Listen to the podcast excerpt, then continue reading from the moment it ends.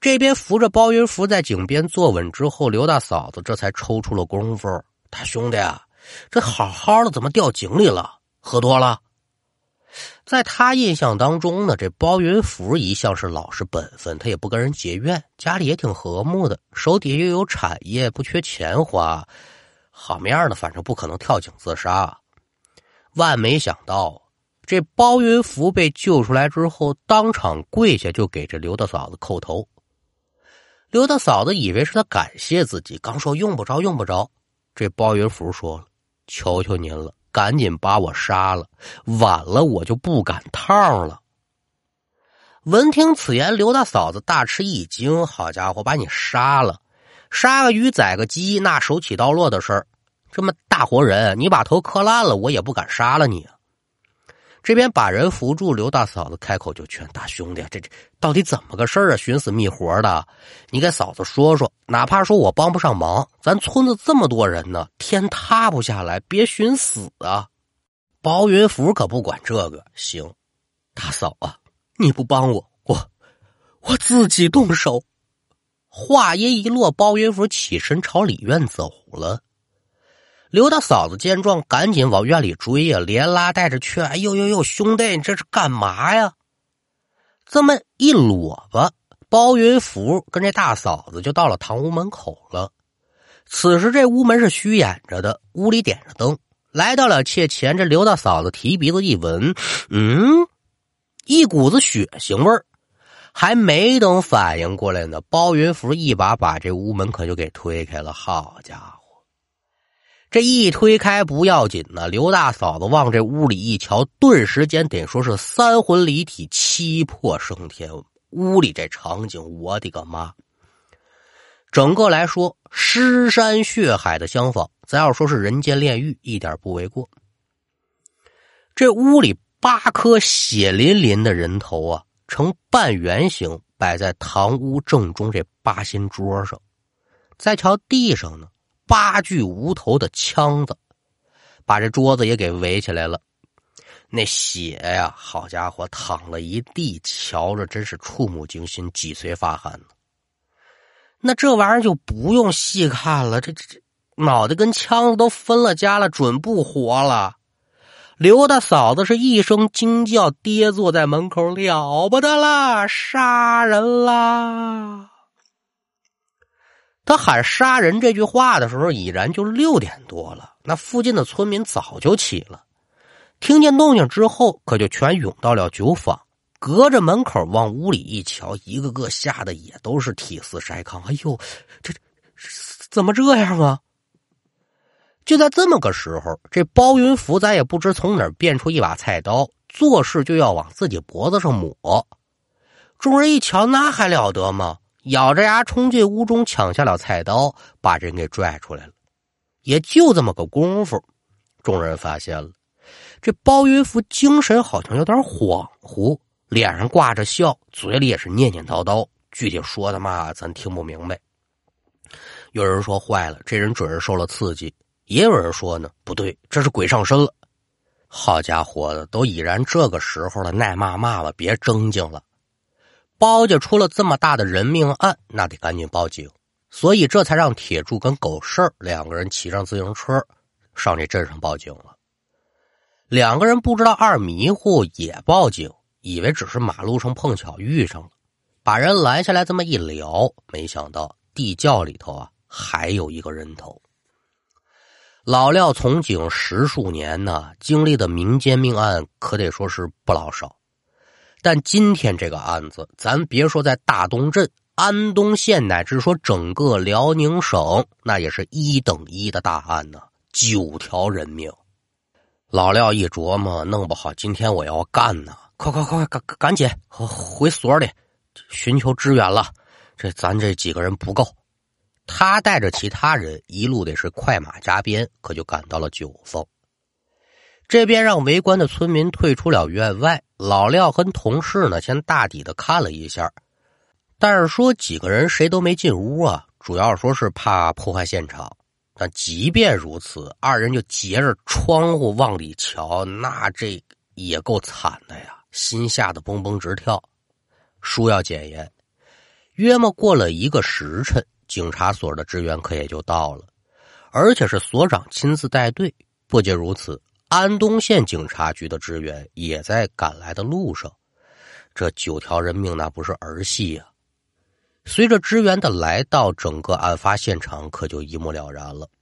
咱先说说这死者啊，堂屋是八具尸体和桌上的人头，那可以勾连到一块一共是六女两男。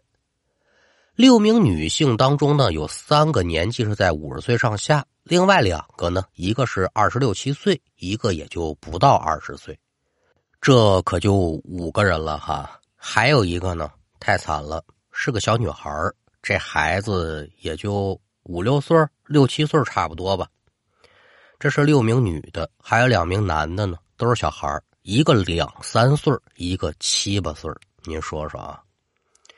这八名死者穿着各异，但相同的是呢，每个人的腰上啊都系这么一红布条，脚上缠着红线，身上也没有过挣扎和厮打过的痕迹。至于说死因嘛，一目了然。把脑袋砍下去了，死亡时间凌晨三四点钟左右。说完这尸体，咱再说说这八仙桌子。桌子上面除了八颗人头之外呢，还铺了不老少的黄表纸。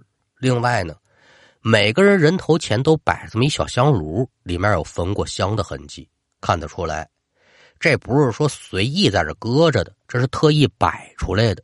但咱不知道凶手摆这个阵仗他为的嘛？而令大家更为不解的是什么呢？在桌面靠前的位置，还以扇形摆着八张写有“神”字的红色长方形纸条。神呢，神灵的神。说完这八仙桌子，咱再说说堂屋里头，地上的尸体跟血迹，咱就不多说了。单说这桌子周围的地上，还散落着几个破碎的酒碗，还有两把染血的杀猪刀。几个沾有红色粉末的白瓷小碟儿和一个装有白色粉末的瓷罐凶器应该是可以确认了，就是那杀猪刀嘛。至于说这些碟子碗啊，还需要进一步的检验。堂屋的调查暂告一段落之后呢，这老廖又叫来了二迷糊，让他领着上地窖，由打酒缸当中把这人头捞出来，经过尸检吧。这颗头的面目被砍了不下十数余刀，瞧得出来是一男的，但具体长相辨别不出来了。书给您说到这儿，这九颗人头可就都齐了，但独单单啊少一具枪子，也就是少一尸体。可也就在老廖他们去地窖的时候，在前面调查的警员在东屋的炕上又发现了一具无头男尸，男的。这边把人头拿过来，往这脖子上一比对啊，一个人咱说这个叫九头案啊，那现在九具尸体算是全了，剩下的就是认尸了呗。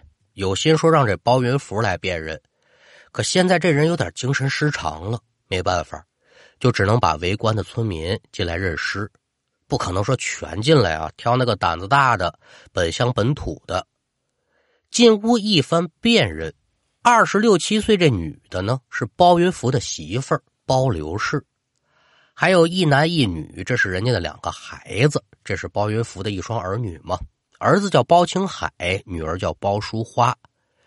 至于说其余六个人，嗯，这这好像不是我们这儿的人，不不不认得。至于说这些人的身份，咱甭管说是登报啊、贴告示啊，反正他们有自己的方法，在此咱就不细说了。咱就单说二迷糊在酒窖偷酒的时候啊，撞到这酒坊的伙计庆海儿。老廖他们怀疑呢，这庆海儿有重大的作案嫌疑，当下撒出人去找，上他们家里拿人去。也趁这个空档呢，老廖等人渐渐的可就梳理出这个案子当中几个比较明显的疑点了。第一个，八仙桌子上这摆设跟尸体摆放的位置。明显看得出来，这居然不是说杀完直接撂地上了，这是在做某种法事。凶手为什么这么做？他意欲何为？不知道。二的一个，那些个碟子碗啊，里面装的那些个小粉末、小药粒儿啊，那都是什么玩意儿啊？还不清楚。第三，酒缸里那颗人头为什么会被砍得如此惨状？尸身为什么单独放在了东屋？第四，掌柜的包云福他为什么一心想自杀？他跟这起凶杀案到底有没有关系？为什么变得疯疯癫癫、精神失常？第五，这些不明身份的死者到底谁呀？为什么会齐聚这个酒坊？死前为什么没挣扎过？因为何故与死者结下此等仇怨呢？这些疑问自然有真相大白的一天。咱先按下不表，先说前去捉拿庆海的那一路警察。这边按照地址来到了庆海家中。庆海爸妈一瞧这阵仗，好家伙，这怎么的了？吓得不轻。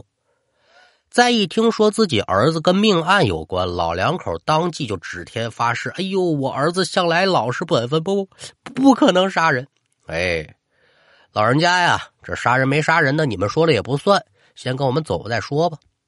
老两口是急忙摇头。自打前天我儿子去了九峰之后，一一直就没回来。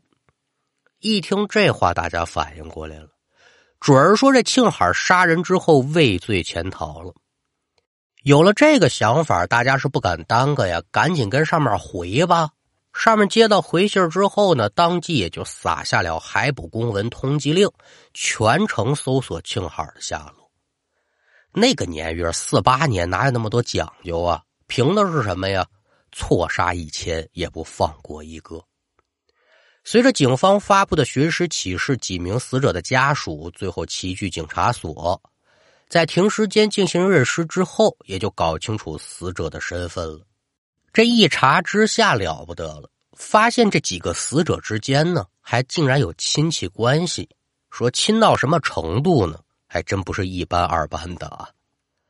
三个年长的女性死者，这是亲姐仨：老大刘庞氏，老二薛庞氏，老三王庞氏。其中这个刘庞氏呢，还是包云福的丈母娘，而那个年轻女性死者跟那小男孩人家是一对母子，当妈的叫孙侯氏，儿子叫孙立。另外呢，孙侯氏还是刘庞氏的外孙女。您琢磨琢磨，这是什么关系啊？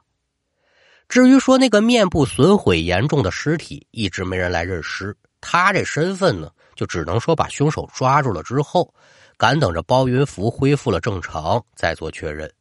另外一节呢，通过这次认尸，老廖在家属口中知晓了一个内情，那就是除了这三个孩子之外，刘庞氏等人最近这二年呢，性情大变，跟原来一点不一样了。经常性的呢，就是把自己关在屋子里，一关就一天，谁敲门也不给开。咱也不知他在屋子里鼓秋什么呢啊！晚上还经常出门，每天天亮才回来。家里人不能问，一问就急眼。你管着我吗？你不仅如此，这些人平时的花销也大了不少。同时呢，这些钱的去路也没人知道。听完死者家属的描述之后，老廖觉得这些人的死应该跟他们这奇怪的举动有关。他现在说人死了，想问那是问不出来了。死者身份确认之后，很快负责检查那些碟子碗的警员也就出了结果了。那些小碟里站着的红色粉末是什么呢？朱砂。那个坛子里装着的白色粉末是吗啡。摔碎的酒碗呢，拼不起来，一共是八个，其中五个盛过酒，而残余的酒液里面呢，有吗啡和朱砂以及大烟的成分。